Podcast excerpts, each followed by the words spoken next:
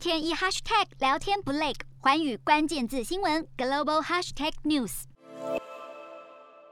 Omicron 持续扩大，柬埔寨总理洪森二十三号表示，要把澳洲送给柬埔寨的辉瑞疫苗作为给前线人员施打的第四剂疫苗，包括了医护人员、军警人员等等，都在这个行列当中。洪森更表示，自从疫情爆发以来，他身边至少有四百名的保镖确诊，但他们最近都打了第四剂。未来的免疫力会持续增强，而澳洲也承诺援助柬埔寨的两百三十万剂辉瑞疫苗将分别在二十六号和二十八号运抵，到时将会马上规划第四剂的运用，瞄准新南向商机，剖析东南亚发展。我是主播叶思敏，每周五晚间九点记得锁定，看见新东协就在环宇新闻 MOD 五零一中加八五凯播二二二及环宇新闻 YouTube 同步首播。